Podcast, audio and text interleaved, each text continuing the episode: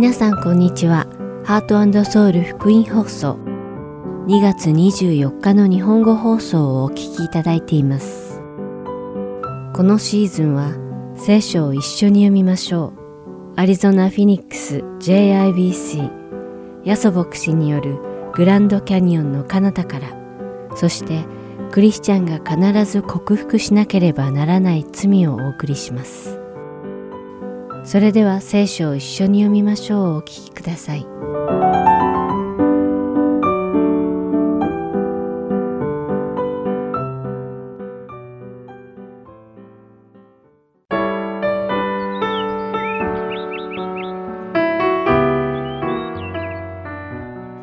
皆さんこんにちは。聖書を一緒に読みましょうのお時間です。お相手はダイヤモンド優子がお送りします。一般的に死んだ人が生き返ったなどという話は世間の人たちには信じがたい話だと思います。なぜなら人は必ず肉体の死を迎えるからです。世界の平均寿命は72歳と言いますし、人は年を取ると病気か老衰で肉体の死を迎えます。そして一旦死んだ人が生き返り、二度と死ぬことがなかったという話も聞いたこともないと思います。ですから、一旦死んだ人が生き返ったという話は、なかなか信じがたい話なのです。たまに海外のニュースなどで死んだはずの人が生き返ったというニュースを耳にすることがありますが、その生き返った人もまたいつか死を迎えるのです。しかし聖書によると、クリスチャンは天国にふさわしい新しい復活の肉体を持って再び蘇り、二度と死ぬことがないと書かれています。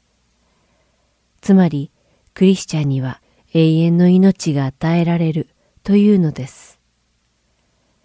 しかし、この世の人たちはそのようなことが起こったところを実際に見たことがないので、その復活を信じられないのです。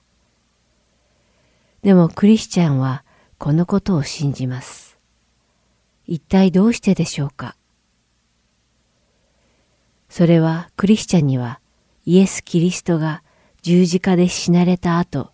死者の中から蘇られたという神の御言葉を信じる信仰があるからです。たとえ自分でキリストの復活を実際に目にしていなくても、私たちクリスチャンには、その良い知らせを他のクリスチャンから聞いて、聖書を読んで、その復活を信じる信仰があるからです。事実、コリント教会の信徒たちの中には、復活などないと考えていた人たちもたくさんいたようです。もちろん、彼らは復活自体が不可能だと思っていたこともありますが、当時のギリシャ人たちの価値観には、肉体は不浄で汚らわしいもの、悪いものという考えが浸透していました。ですから、そんな汚らわしい肉体を二度と持つものかという考えもあったのです。今日皆さんと一緒にお読みするコリント人への手紙第1の15章で、使徒パウロはそのような人たちに向かって復活に関する聖書的根拠を話しています。イエス様は十字架の上で死なれた後、再び復活した体で弟子たちはもちろん、イエス様の実の兄弟たちの前、そして500人以上の証人たちの前に現れたことが記されています。それだけでなく、パウロ自身の前にも現れたことも書かれています。つまり、イエス様の亡き後、復活したイエス様に実際に会い、イエス様に触れ、イエス様と共に一緒に食事をした証人たちが複数いたということなのです。そしてここで最も重要なことは、もしもイエス様の復活がなかったら、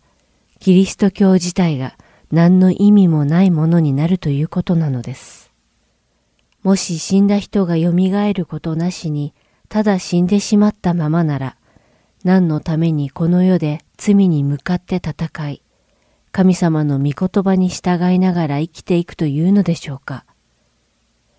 私たちは肉体の死後に何も残らないのなら、何のために清い暮らしを守ろうと努力しながら生きていけるのでしょうか。死んだ後に最後の審判もなく復活もないなら、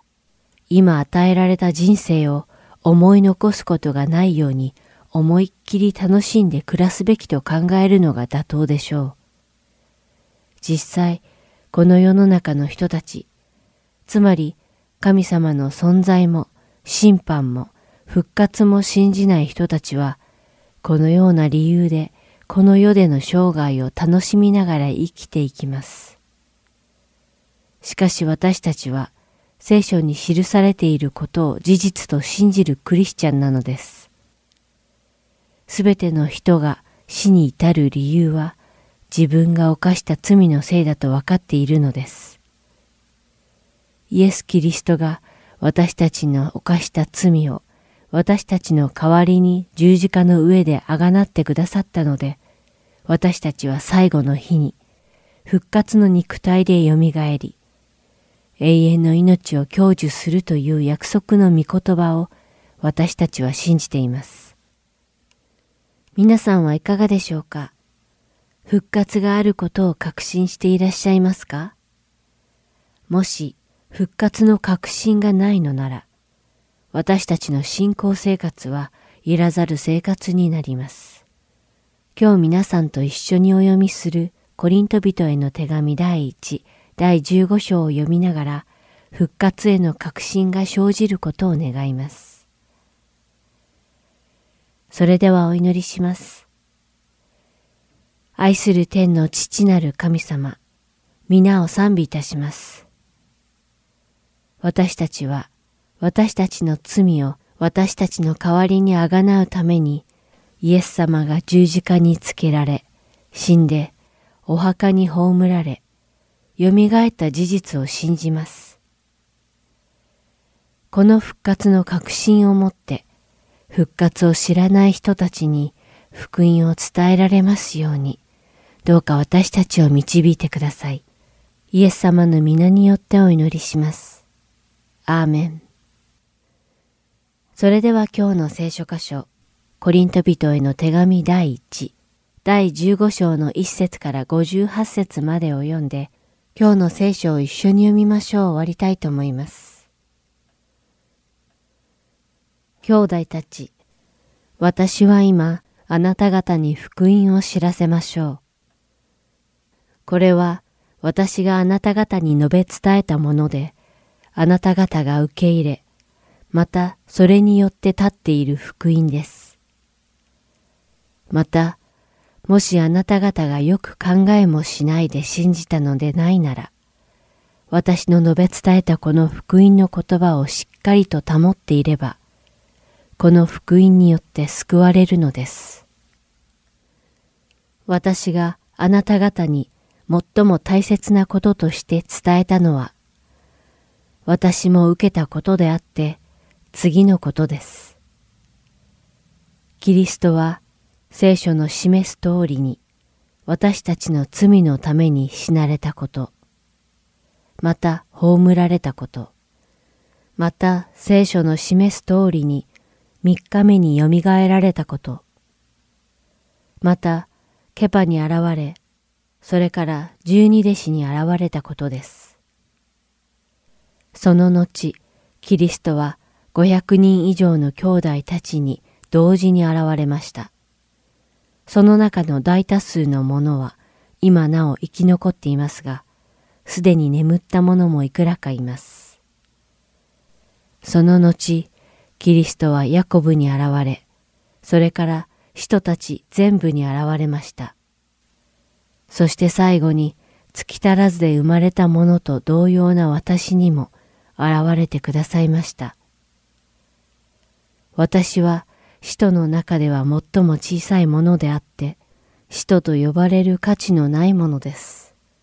なぜなら、私は神の教会を迫害したからです。ところが神の恵みによって私は今の私になりました。そして私に対するこの神の恵みは無駄にはならず、私は他のすべての人たちよりも多く働きました。しかし、それは私ではなく、私にある神の恵みです。そういうわけですから、私にせよ、他の人たちにせよ、私たちはこのように述べ伝えているのであり、あなた方はこのように信じたのです。ところで、キリストは死者の中から復活されたと述べ伝えられているのなら、どうしてあなた方の中に死者の復活はないと言っている人がいるのですか？もし死者の復活がないのなら、キリストも復活されなかったでしょう。そしてキリストが復活されなかったのなら、私たちの宣教は実質のないものになり、あなた方の信仰も実質のないものになるのです。それどころか、私たちは神について偽証をしたものということになります。なぜなら、もし仮に死者の復活はないとしたら、神はキリストを蘇らせなかったはずですが、私たちは神がキリストを蘇らせたと言って神に逆らう証言をしたからです。もし死者が蘇らないのなら、キリストも蘇らなかったでしょう。そして、もしキリストが蘇らなかったのなら、あなた方の信仰は虚しく、あなた方は今もなお自分の罪の中にいるのです。そうだったら、キリストにあって眠った者たちは滅んでしまったのです。もし私たちがこの世にあってキリストに単なる希望を置いているだけなら、私たちはすべての人の中で一番哀れなものです。しかし、今やキリストは眠った者の初歩として死者の中から蘇られました。というのは、死が一人の人を通してきたように、死者の復活も一人の人を通してきたからです。すなわち、アダムにあってすべての人が死んでいるように、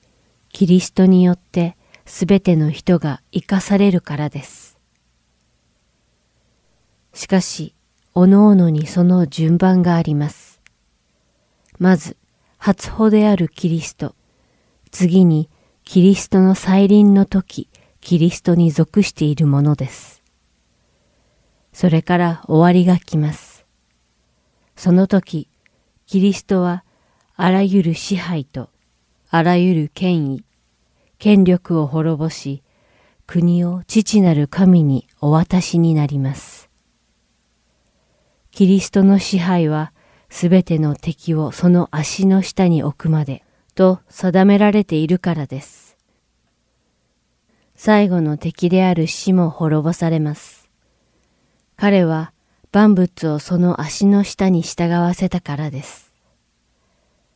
ところで、万物が従わせられたという時、万物を従わせたその方がそれに含められていないことは明らかです。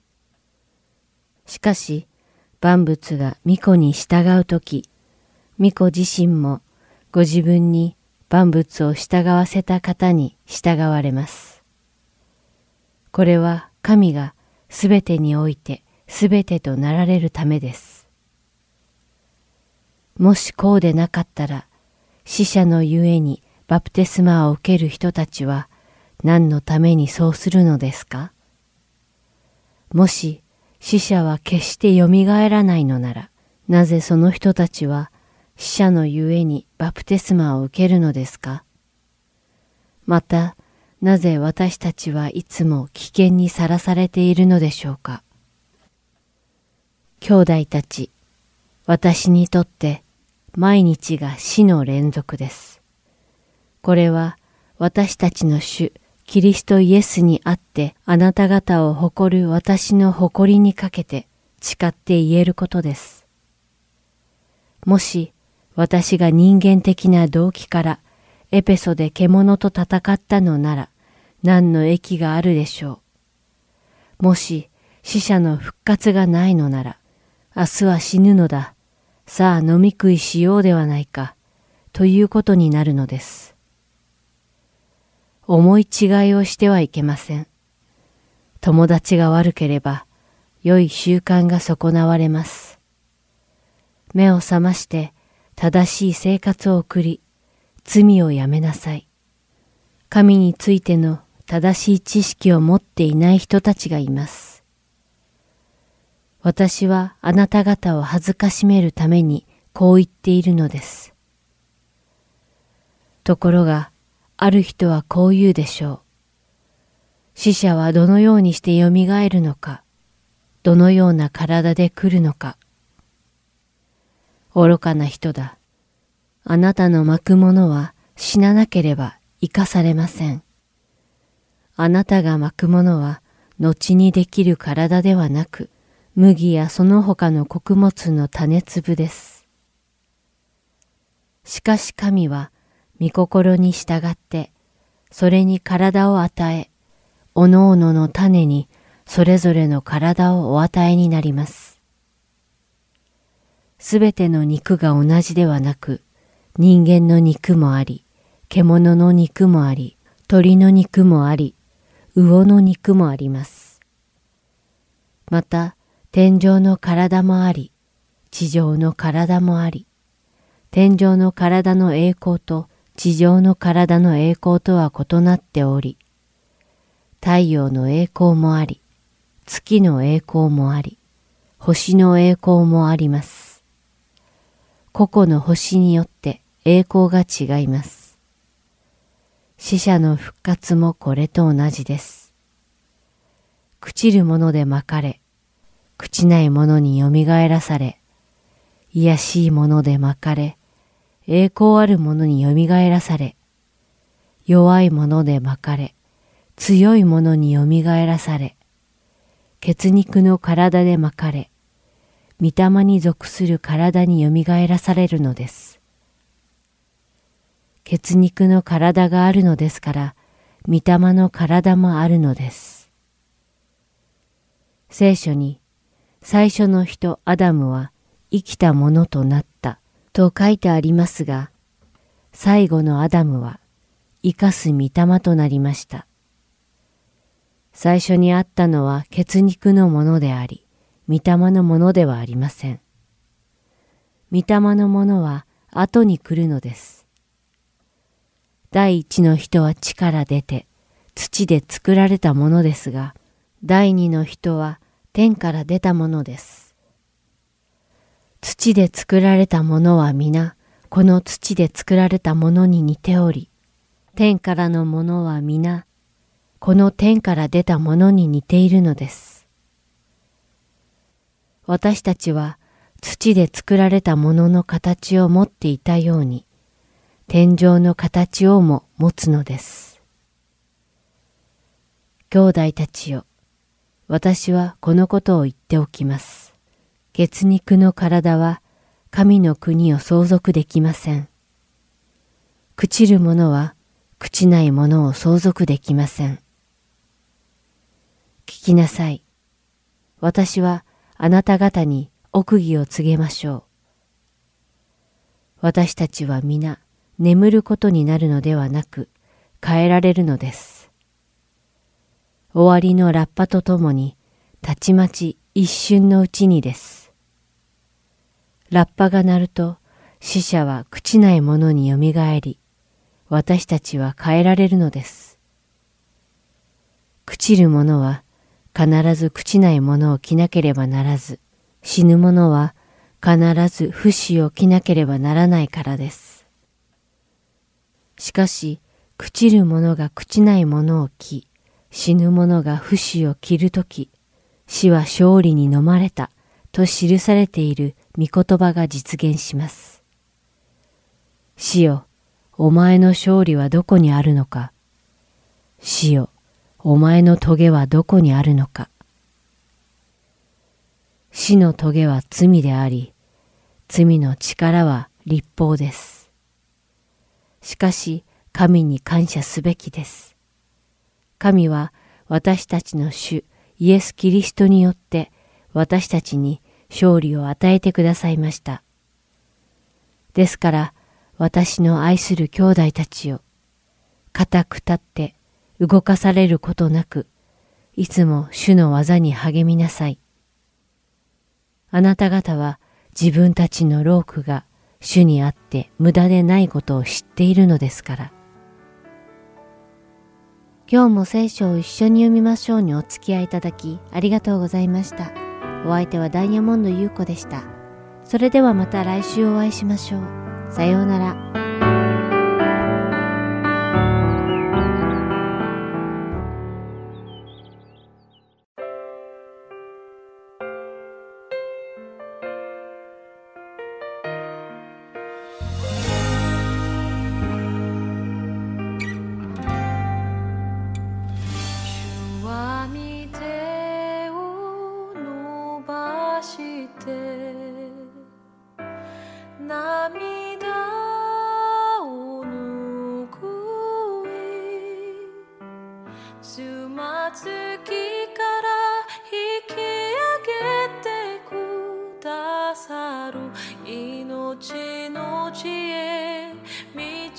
響く。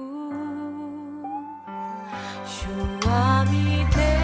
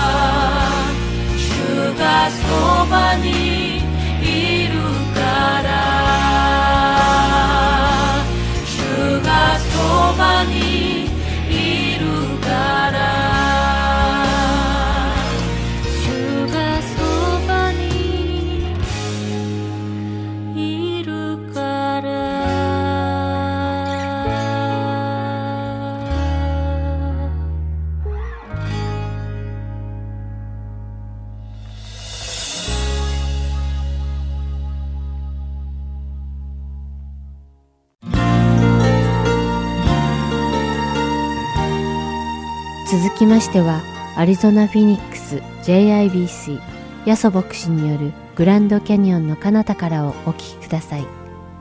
今日のタイトルは The Gospel According to a Youth です。ヤソ先生の話を通して皆様が恵みのひとときを送られることを願います。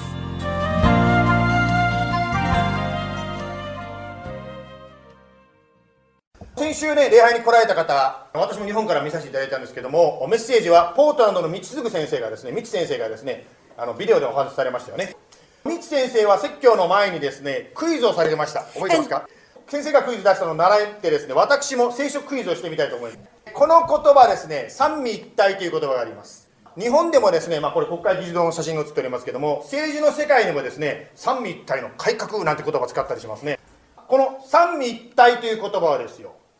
聖書にあるでしょうか？ないでしょうか？はいあると思う人手を挙げてください。あれ誰も手を挙げあちょっと上がったちょっと上がった。あありがとうね協力してくれてね。答えは聖書にありません。三位一体という言葉はですね実は聖書にはなくって私たちの先輩クリスチャンたちが作ったつまり人間が作った言葉なんです。聖書を読みますとですね神と呼ばれている神と呼ばれている存在が3つあるということが分かってきます。例えばですね、エホバまたはヤハウエ、ダファーダーと言われる父と言われる神が存在します。また2番目、まあ、ダサン、つまり子なる神、またはイエス・キリストと言われる神が2つ目の存在でございます。3番目、ダ・ホーリー・スピリット、精霊と呼ばれる神の存在が3つ、3つ目の存在でございます。ですから聖書をですね、読んでいただくと、神と言われている存在が3つあるということが分かってきます。しかし、聖書の特に旧約聖書の方でですね、神は唯一ですと書いてあるんですね。3つなんだけど唯一。唯一なんだけど3つということになります。ですから、これ考えたら3つなのに1つ、1つなのに3つ、どうやってこれを考えたらいいんでしょうか。まあ、そのことをなんとかいろいろ説明しようとして多くの方たちがですね、まあ、いろいろ考えてきたんですけども、その中で出てきたのが三位一体という、まあ、これ専門用語なんですよね。聖書を研究している方がですね、三位一体というのはとても難しいですと言ってましたから、研究している方が難しいというわけですから、私たちもですね、3つが1つ、1つが3つ難しいと思っていただいたら普通でございます。では、先週ですね、三つ先生が紹介した、目から鱗という言葉がありましたよね。先週の説教を聞いてた方のご質問なんですけど、はい、これは聖書にあったでしょうか、ないでしょうか？はい、あると思う人。はい。はい、ありがとうございます。実はこの言葉は聖書にあります。パウロという人が使徒の働きでね、目から鱗のようなものが落ちたという書いてある、そこから来てるわけ。目から鱗体験って言いますとですね、私たちこの JIBC は1月の最初にですね、この月の最初に初めて、教会初めてのリトリートというのを行いました。リトリートというとですね、何をやったかと言いますと、別に私たちが日曜日にやってることと特別に違ったことをしたのではありません。リトリートで何をやったかと言いますとですね、まず、えー賛美と祈りをしましたね。説教者、まあ、特に今回は特別の説教者でしたけども、ケンジ牧師がですね、3回の説教してくださいました。また、あ食事とかゲームやりましたね。その中でね、あっち向いてホイなんかやりましたよね。ね、あっち向いてホイでもう松さんが優勝してましたよね。あまあ、そのようにですね、まあ、交わりがありました。しかしですね、賛美したり、祈ったり、説教したり、まあ、交わったり、また食べたりっていうのは日曜日でもやることですよね。リトリートが何が日曜日と違ってたかと言いますと、一つ一つに時間をかけたんですよね。まあ、言い方を変えるならば、時間をかけて3日間に分けて、ゆっくりゆっくり一つ一つに時間をかけたわけですよね。私たちはですね、まあ、忙しい毎日で、を過ごしていく中でこう見えなくなっていることっていうか見えなくなっているものがあるんですねですからですねじっくり座って祈ったり賛美したりまた交わりしていくとこう見えてないものが見えるようになってくるんですねまあ、このリトリートの特にですねメッセージ、ケンジ牧師のメッセージはですね JBC のウェブサイトに載っておりますので、ぜひリトリートに行かれた方も行ってない方も、両方ともですねもう一度復習っていうんですか、何度か聞き直していただきたいと思います。何度も何度も聞いていくとですね1回目、2回目で分かんなかったことが3回目に聞くときにこうだんだん分かってくるようになるんですね。まるで玉ねぎの皮を剥くようにですね気がつかなかったことが少しずつ少しずつ分かってきて、あこれが目から鱗が取れることなんだというふうに分かってくるんです。え先ほどですねダンさんがねあのリビングライフからね作ってくださった本の紹介しましたけどもまあ今リビングライフはですねマルコの福音書というところからやっておりますね。ですから今日はマルコの福音書からお話ししたいと思います。じゃあ難しい質問しますよ。マルコの福音書は誰が書いたでしょう？誰ですか？ルル誰だルークって言ったのはママークね、はい、マークさんつまりねまマークさんとここにいらっしゃいますね。マークさん、このマークさんじゃなくて、まあ、マルコさんですよね。はい。マルコさんです。ありがとうございますね。はい。マルコという人が書いたから、マルコの福音書というんですね。ちびマルコちゃんじゃないですよ。違うマルマルコですけどね。はい。しょうもないことでも訳せない。すみません。あの、一説によるとですね、マルコは、マルコさんがイエス様と出会った時は、15歳から16歳だったというふうに言われております。まあ、つまりですよ、マルコの福音書というのは、マルコという若者、ティーンエイジャーが書いたっていうか、ティーンエイジャーとイエス様とのエンカウンター、出会いが描かれているということなんです。まあ、ですからですね、言い方を変えるなら、マルコの福音書というのは、まあ、The Gospel according to a youth、まあ、ユースが書いた福音書ということになりますね。この話を聞いている方の中にはですね、今ユースの方もいらっしゃれば、昔ユースだった方もいらっしゃると思いますね。では聞きたいと思うんですけど、まあ、昔ユースだった方に聞きたいんですけどあなたがユースと言われてる時代だった頃どんなユース若者だったでしょうかね？あのー、まあ、私がですね自分の若か若かった頃って急におじさんになってますけども若かった頃のことを考えると中学生の時のことを思い出します。中学生の時にですね私は部活でバスケットボール部に入りました。私の入ったですねあの学校のバスケットボール部で私は全然もうダメ選手でした。ダメでした。しかしですよこれは誇れると思うんですけど私の後輩はですねすごい立派ですよ。この人知ってます？この人。あの実は彼私の後輩なんですよ。彼はですね、まあ、今ねフェニックスのサンズ、まあ、プロバスケットボールで活躍してる選手ですよね。彼の場合はですよ小学校の頃からですね NBA に入りたいプロバスケットやりたいとしてこう練習して訓練してきたそうです。しかし私がバスケ部に入った動機は何だったでしょうか？背が高くなりたかったんですね。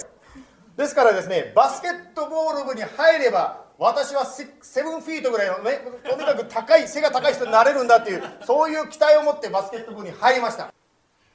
しかし考えてみてください。あのバスケ部に入ってもですね入ったからといってセブンフィートにはならないわけですよ。まあ大人とな大人になって私も考えればですね別にバスケ部に入るから背が高くなるんじゃなくって背の高い人がバスケ部に入るからそのままね背の高さになってるわけですよね。まあこの中にはお医者さんの方もいらっしゃいますけど医学的に考えればユースの時代若い時代っていうのはまだ脳が完全に発達してないそうです。ですから発達してないので全体像っていうんですかねビッグピクチャーがまだつかめないそうです。ですから若い時特にユースの時は物事をですねどうしてもこう短絡的に捉えてしまうことがあるそうです。そしてですね、まあ、衝動的な行動をとってしまうことがあるそう。ですからユース時代若い時代にはぜひですね長い目であなたを指導できるコーチという存在が必要になってくるわけ。まあ、先ほど言いましたようにですねマルコも若かったんです。まあ若いので衝動的にマルコが行動したことがありました。まあイエス様がですね最後の晩餐をした後にですね十字架にかかれるためにローマ軍に捕らえられてしまいました。ペテロをはじめですね年上の弟子たちはイエス様を見捨てて逃げてしまいましたね。しかし若いマルコはですねイエス様についていこうとしたんです。ではその模様をちょっとですね読んでみたいと思います。マルコの福音書の14章の51と52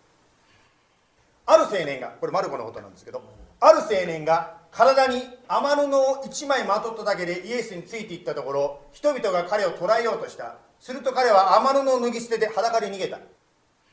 なぜ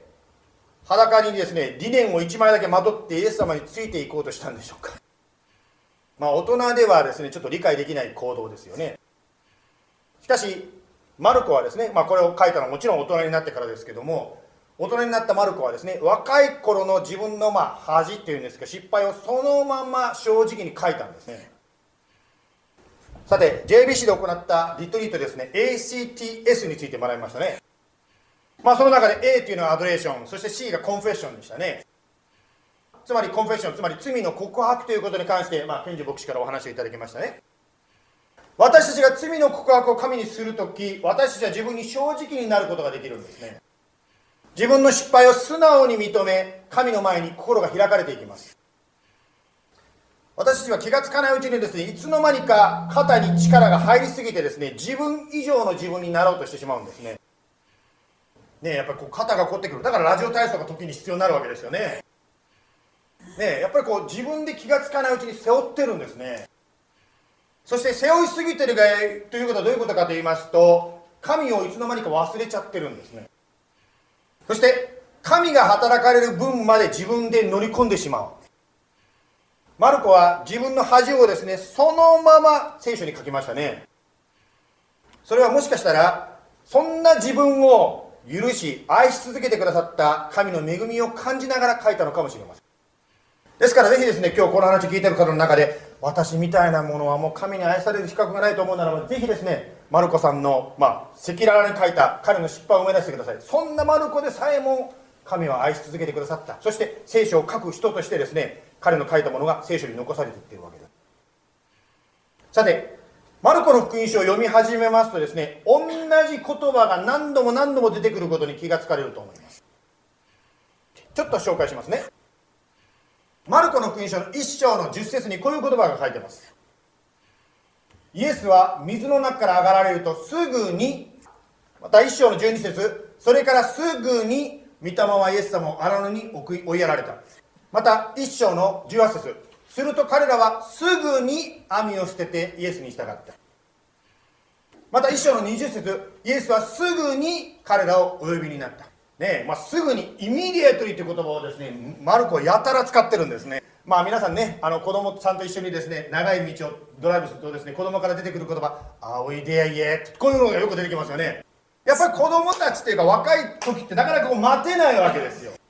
割とねこのマルコさんの言葉の使い方もこう若者さっていうんですかね、まあ、元気いっぱいで活動的なっていうんですか言い方しますねポジティブな言い方すると活動的な状況すぐにすぐにすぐにっていうのがこう出てきますね。昔のアメリカは皆さんもその体験された方いらっしゃると思うんですけども、まあ、教会のバスが地域を回ってたくさんの子どもたちを教会に連れてくる、まあ、そんな時代がありましたね、まあ、この話を聞いてる方の中にもですねああ乗ってた僕もあれでよく教会に行ってたという方もいらっしゃるかもしれません。まあ残念ながら今はねその時代とは全くアメリカも変わってしまいまして今はほとんどの若者が教会に行かないつまりマイノリティ教会に行く人がマイノリティの時代になってしまうねしかしですよ、マルコのようなですね、もうすぐにすぐにすぐにというこういう若者でさえもイエス様と出会って人生が変えられていったわけですね。その秘訣は何なんでしょうか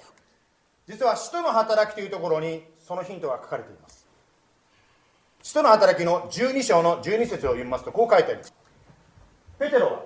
マルコと呼ばれているヨハネ、ややこしいですね。マルコさんなんですよ。ヨハネって名前が出てきたけど、あの、マルコがですね、マルコですよ。マルコの母、マリアの家に行った。そこには多くの人々が集まって祈っていた、ね、ですからマルコさんの家、まあ、マルコさんの母の家マルコさんの実家は祈りの家だったと書かれております。マルコさんのお母さんの家は祈りの家だったということはですよ。当然お母さんはですね家だけ提供して私は何もしないじゃなくて祈ってたと思うんですよね。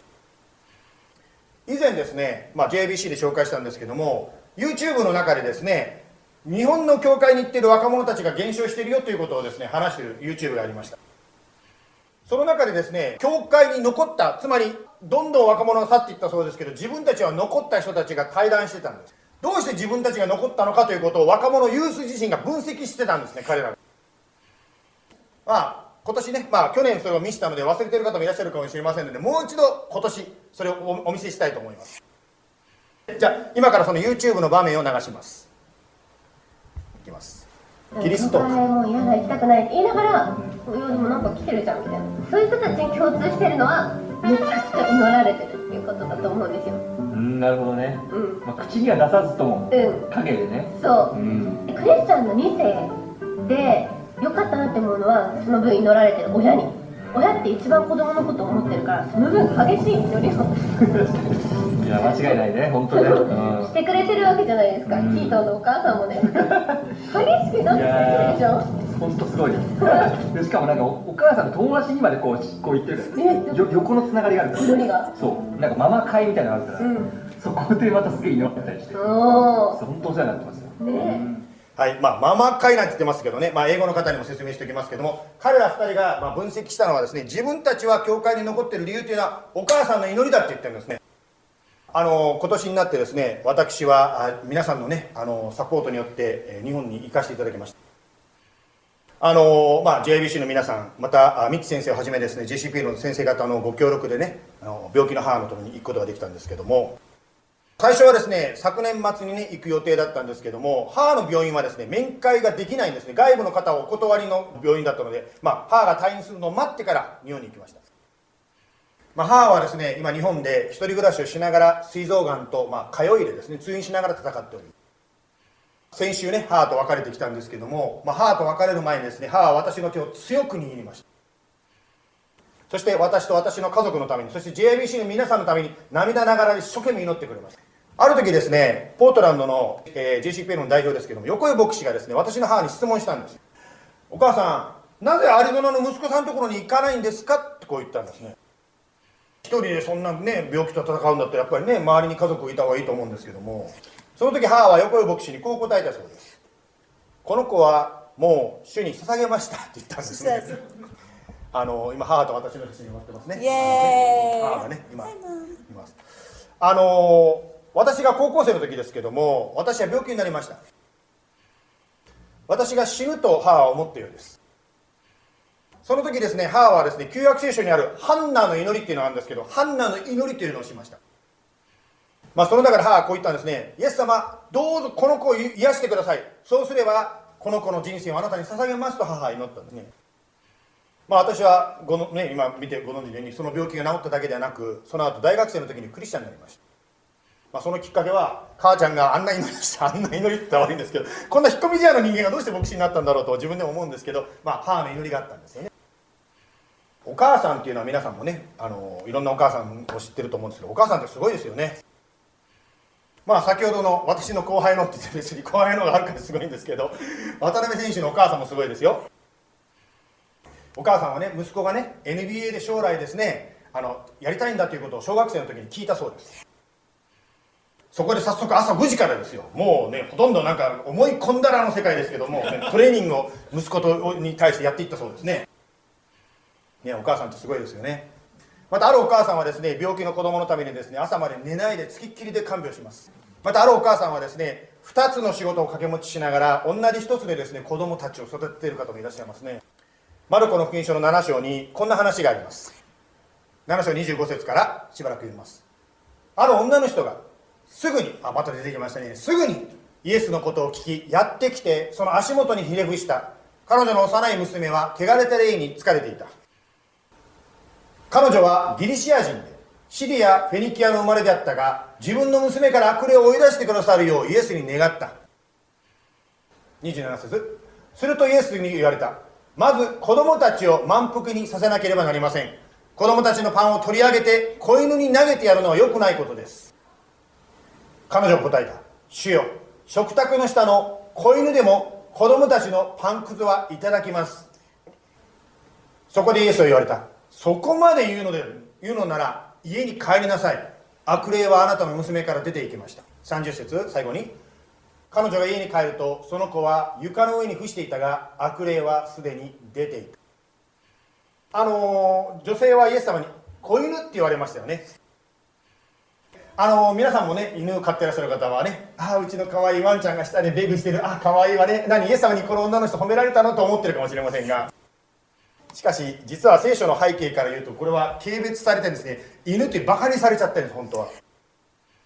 まあ簡単に言うとですねあなたの娘は癒さないよ。あなたは無視しますよ。ということなんですよね。まあ、イエス様から無視される、まあ、このお母さんはイエス様から拒否されたわけですが子供を愛するがゆえにですね諦められなかったんですね。お母さんのその諦められない必要な願いに応えてイエス様は娘さんを癒したわけです。特殊な感じがするんですけど普通はですねイエス様が悪霊を追い出すとか癒すというとその人の前で手を置いて出ていけとかやると思うんですけど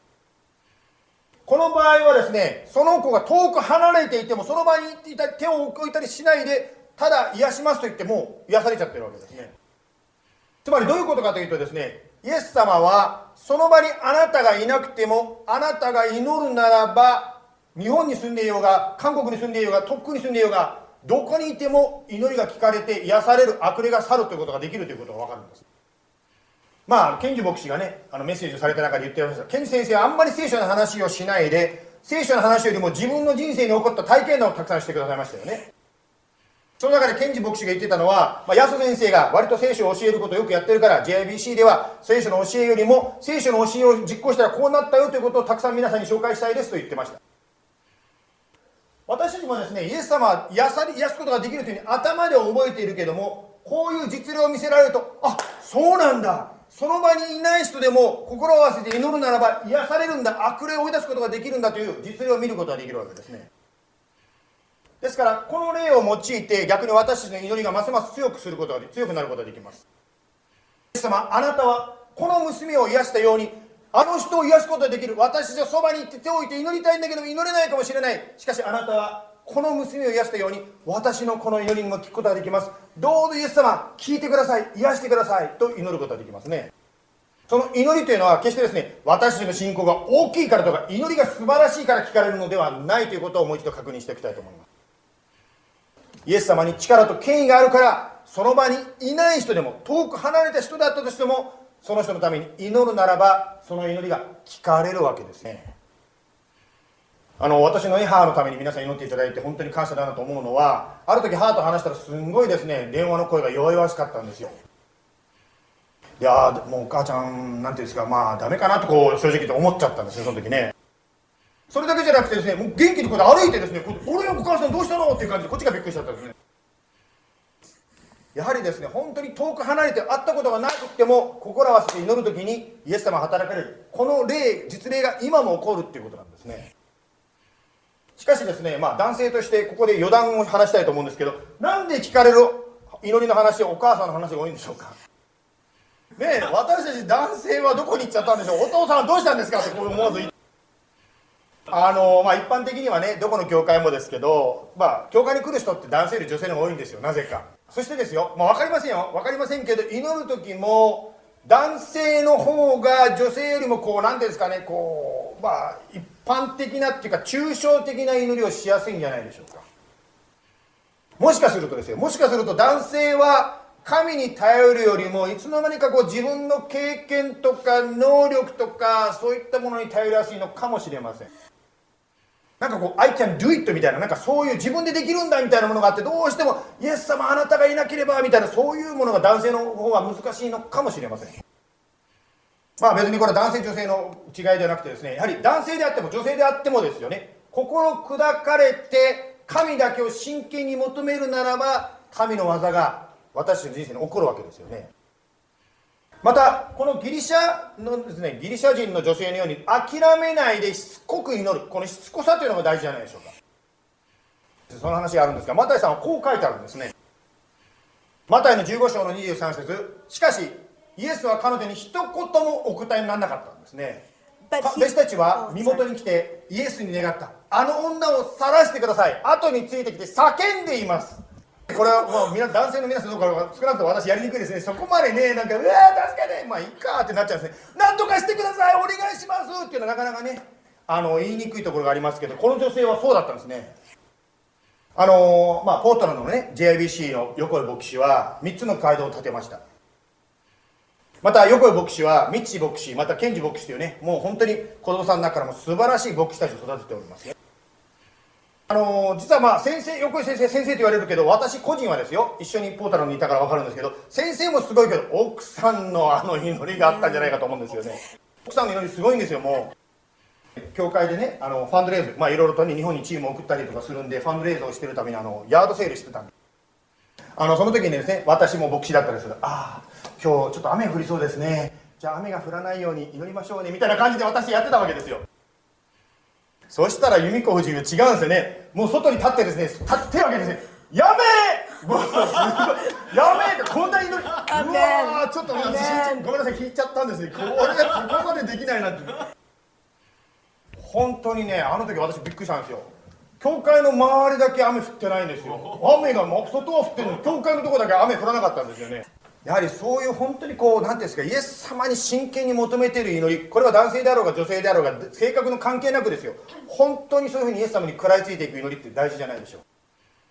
まあこのようにですね話をするとある方こう思うと思うんですね。あ先生今日のメッセージで言いたいことは一生懸命何でもいいから祈ればその通りになるんですよね。じゃあ私フェラーリが欲しいって100回叫んだら出るってことですかってこうなっちゃうと思うんですよね。まあですから聞かれる祈りつまり実現する祈りに関してもう一つ覚えておきたいことがあります。祈りというのは神との会話キャッチボールだということなんですね。つまりあなたがイエス様に言いますけどイエス様がそれに対して何と答えてくるかということを聞く必要があります。まあ、イエス様の声を聞くツールとしてですねいろんなものがありますしケンジ牧師も紹介してくださいましたけどもまあ私たちの教会で使っているツールでございますけどもリビングライフという一つのツールがありますよね。もちろんこの雑誌というのがですね一つの基本なんですけどもまあこれはねあのスモールグループのリーダー例えば幸子さんとかですね久美子さんまたマットさんとかですね聞いていただくとこの雑誌をね買って読むこともできますね。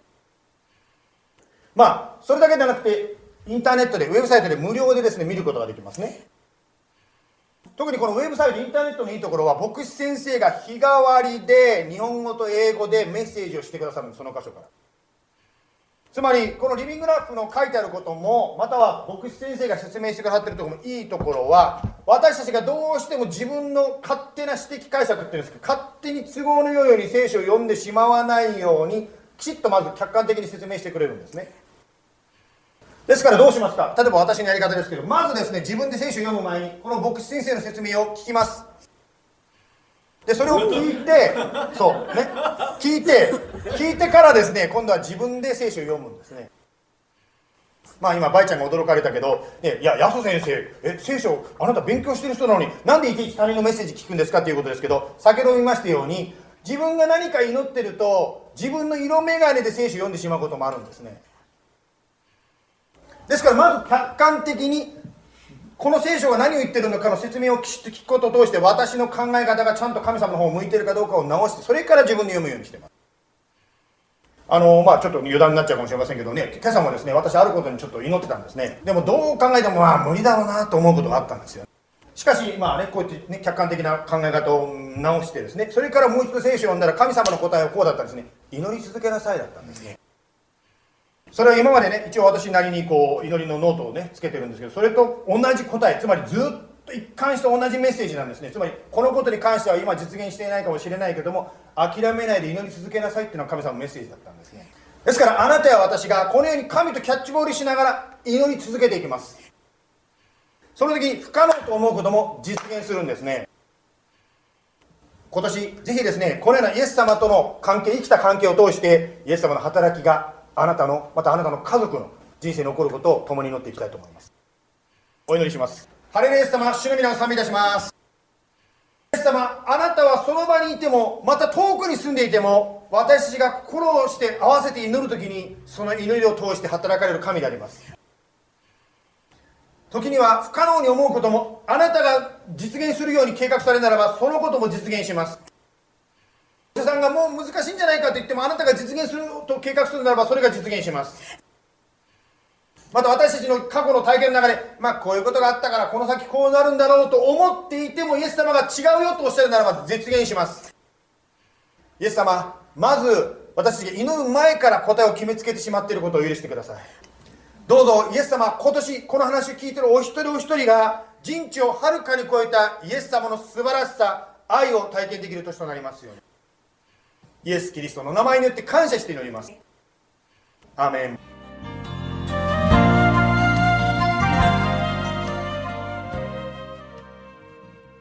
主。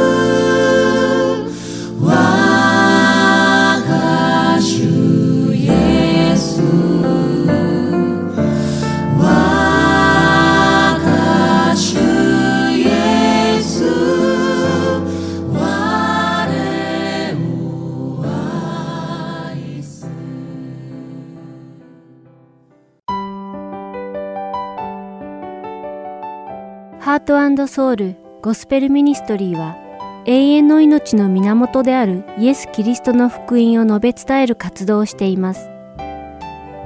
もしこの放送をお聞きになっている皆さんの中で神様、そしてイエス様のこと、または永遠の命についてもっと知りたいと思われる方がいらっしゃいましたら、どうぞこちらのウェブサイトまでお気軽にご連絡ください。heartandsoul.org at gmail.com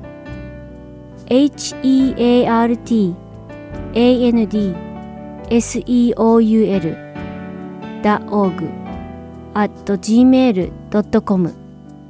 またこれからもこのハートソウルミニストリーの CD をご希望の方は E メールとお名前ご住所をご記入の上ハートソウルの E メールまでお知らせください。ご連絡いただき次第配送無料にて送らせていただきます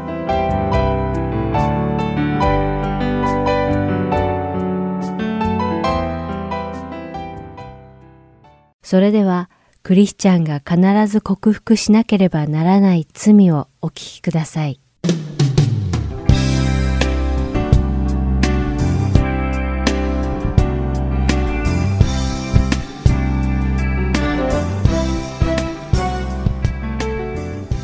ハートソウル福音放送のリスナーの皆さん、こんにちは。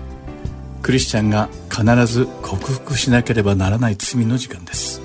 お相手は横山勝です。これはアメリカのクリスチャン作家ジェリー・ブリッジス氏が書いた Respectable Sins を通して私たちクリスチャンが克服しなければならない罪について考察していく番組です。第8回目の今日は怒りの罪についてお話ししていきたいと思います。あなたは怒りっぽいタイプですか？それともあまり怒らないタイプでしょうか？もし皆さんが最近何かに起こった経験があるなら、それは一体どのような理由だったのでしょうか？そして、もし今もその怒りが収まっていないとしたら、それはなぜなのでしょうか？最近よく耳にするのは、車を運転している時に追い越されたことにカッとなって危険なテールゲートをして大きな事故を引き起こしてしまっただとか、アパートの開花の騒音に憤慨して、開花の人を刺し殺してしまったなどという怒りを抑えきれずに起こしてしまった事件のニュースです。では怒りとは一体何なのでしょうかレスペクタブルシンズの著者、ジェリー・ブリッジズ氏は、怒りを強い不快感、あるいは憤慨する心であると定義しています。さらに怒りとは、実に罪深い言動につながる強い感情で、怒らせた相手に傷を与えることもあると説明しています。実際のところ私たちは怒りを爆発させたとき、あの人が私を怒らせたのだ、だとか、あの一言で堪忍袋の尾が切れた、などと話すことが多いのではないでしょうか。確かに誰かの言動が怒りの引き金になることはあるのですが、ブリッジズ氏は怒りの原因は私たちの内面の奥深くにあって、それはほとんどの場合、慢心や利己主義、あるいは相手を支配したいという欲望から来ると断言しています。つまりブリッジス氏によると、怒りは相手のせいではなく、自分の中にある罪のために湧き上がってくる感情だということなのです。例えば人に存在に扱われて怒ったり、人が自分の陰口を言っていると聞いて怒ったり、実際に悪口を面と向かって言われて怒ることもあります。ではなぜ私たちは怒るのでしょうか？それは自分の名声や人格が傷つけられたと考えるために怒るのです。そしてその根源は慢心なのです。また何か自分の思い通りにならない時にも怒りの感情が生まれます。それは幼児でもそうですし、大人でもそうです。人は思い通りにならないと怒るという傾向があるのです。そしてまたそれは夫婦間や家族の間、また仲の良い友人や共同体の中でも起こります。気が強くて自分の意見を押し通そうとする人などは全ての状況をコントロールしようとして誰かが反対すると怒り出すこともあります。これらの例からもわかるように、怒りの原因は、つまるところ、利己主義なのです。一言で言うなら、自分の思い通りにしたいという利己主義に取り憑かれているために、思い通りにならない時に起こるというわけです。ですから怒りの本当の原因は相手などではなく自分の心の中にあるということがこれで納得できるのではないでしょうか。しかし私たちはそんなことは認めることができず怒りの感情が湧いてきた時無条件に相手のせいにしてしまいます。あの人がこんなことを言った。あの人のせいで仕事がうまくいかなくなった。だとか、あの人が私を怒らせた。などと自分の中にある利己主義から起こる怒りの矛先を人に向けるのです。そして人を傷つけるような激しい言葉で相手を批判したり、相手の欠点を取り上げたり、皮肉を言ったりして自分の怒りを表現するのです。その一方、心の中に悪意を抱いていても、他人に対する怒りを表に出さずに心の中に溜め込んでいる人もいます。いずれにしろこのような怒りを持続させることは罪であり、霊的にもとても危険です。また怒りはエスカレートしやすく、この望ましくない感情はどんどんその強度を増していきます。怒りが起きた時にその感情を適切に処理できないと、それは大きく成長して恨みとなり、そしてそれがまた敵意に変わり、最後には燃える復讐心になってしまうこともあります。つまり、怒りが成長して深まると、憎しみが生まれ、そのような状態が継続すると、やがて恨みに変わっていきます。そしてその恨みつらみは、ますます膨らんでいって、ついには敵意や復讐心という深刻な状況にまで達してしまうことがあるのです。聖書には、このような怒りに関することが書かれています。エサウはヤコブを憎んで恨みを抱き、殺そうと計画を立てました。ヘロデアも自分の罪を指摘した洗礼者ヨハネを逆恨みして殺意を覚え、夫のヘロデを使って最終的にヨハネを殺してしまいました。このように怒りというのは憎しみを経て恨みに変わり、その恨みは人を殺そうとする考えにまで至る恐ろしい罪なのです。また冒頭でお話しした運転中にカッとなって起こしてしまった事件や、騒音をめぐる殺人事件などのニュースを聞くたびに、たったそれだけのことで人を殺してしまうなんて、と驚きますが、怒りは殺人につながるほど恐ろしい残虐性を秘めた罪なのです。では私たちは、この怒りの感情を一体どのように解決していったらよいのでしょうか？聖書には日が暮れるまで怒りを抱えていてはいけないと書かれています。でもどうしたら自分の怒りの感情を神様への栄光へと変えることができるのでしょうか？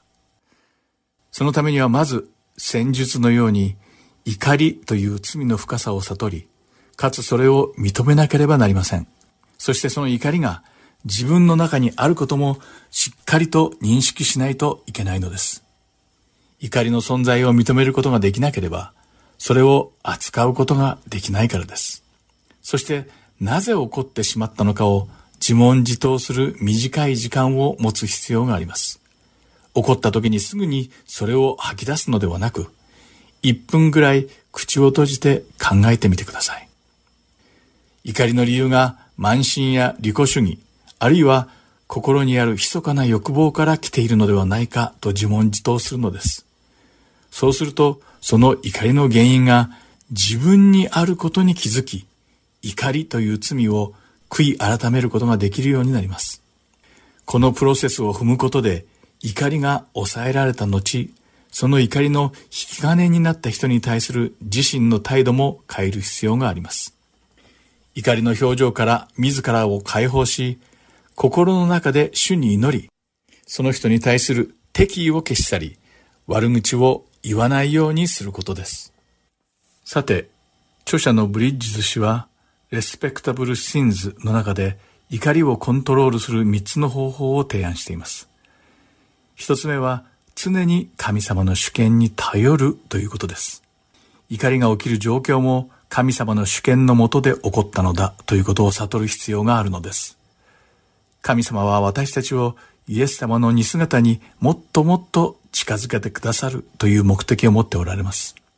創世記に登場するヨセフの兄弟たちの嫉妬は怒りに変わり、やがて恨みとなり、最終的にはヨセフを殺す計画を立てましたが、それは叶わず、ヨセフは隣国に売られることになりました。その後、波乱万丈の人生を経験したヨセフは、自分がここにいるのは神様のご計画であり、兄弟たちはそれに使われただけであると創世記の第45章の8節で告白しています。怒りの感情が私たちの心に湧き上がってきたときは、神様の主権に対する確固たる信仰だけが唯一の防壁になるとブリッジズ氏は述べています。そして第二に、私たちが愛の中で成長できるように祈るべきだと言っています。ペテロの手紙第一の第四章八節には、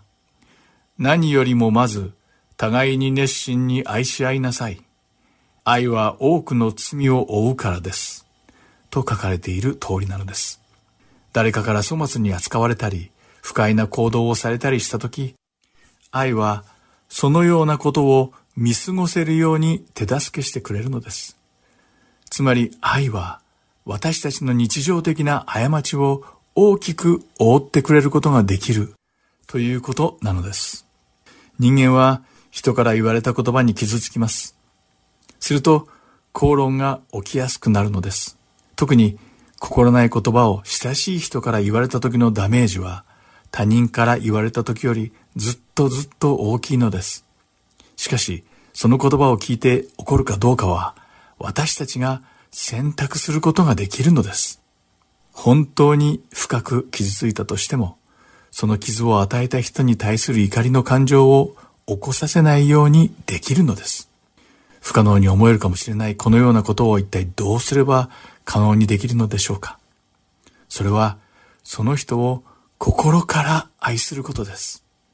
それができたとき、私たちはその人が言う、どんな心ない言葉であっても、それに対して寛容になれるのです。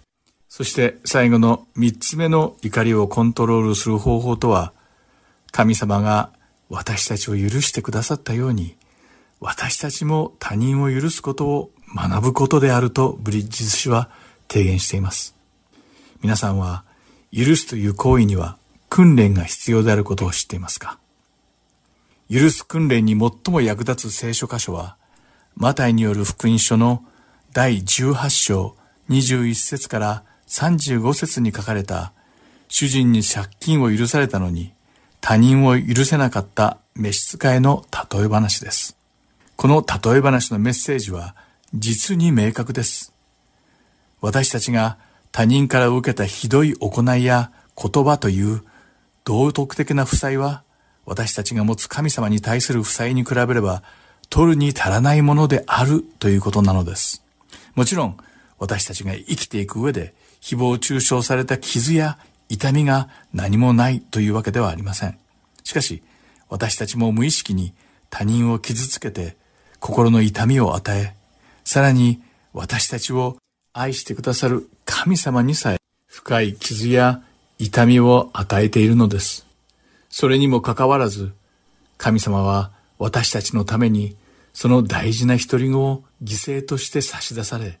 私たちの過ちを許してくださいました。ですから、怒りがこみ上げてくるときは、主よ、私も主から許されたしもべです。ですから、あの人の過ちも許したいのです。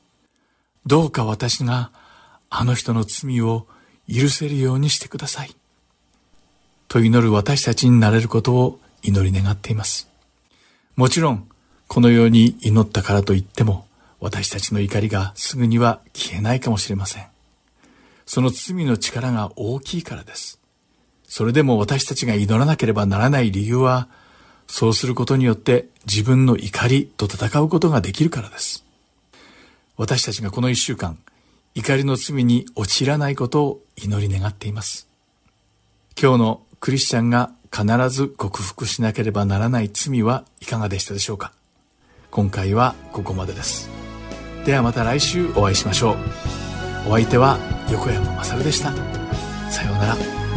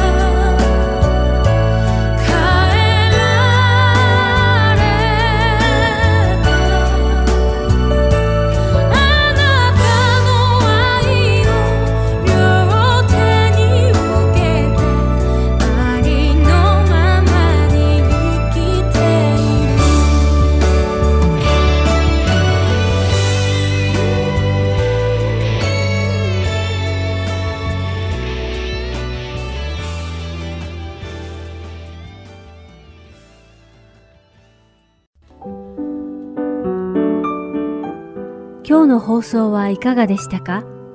最後までお付き合いくださりありがとうございました。また来週お会いしましょう。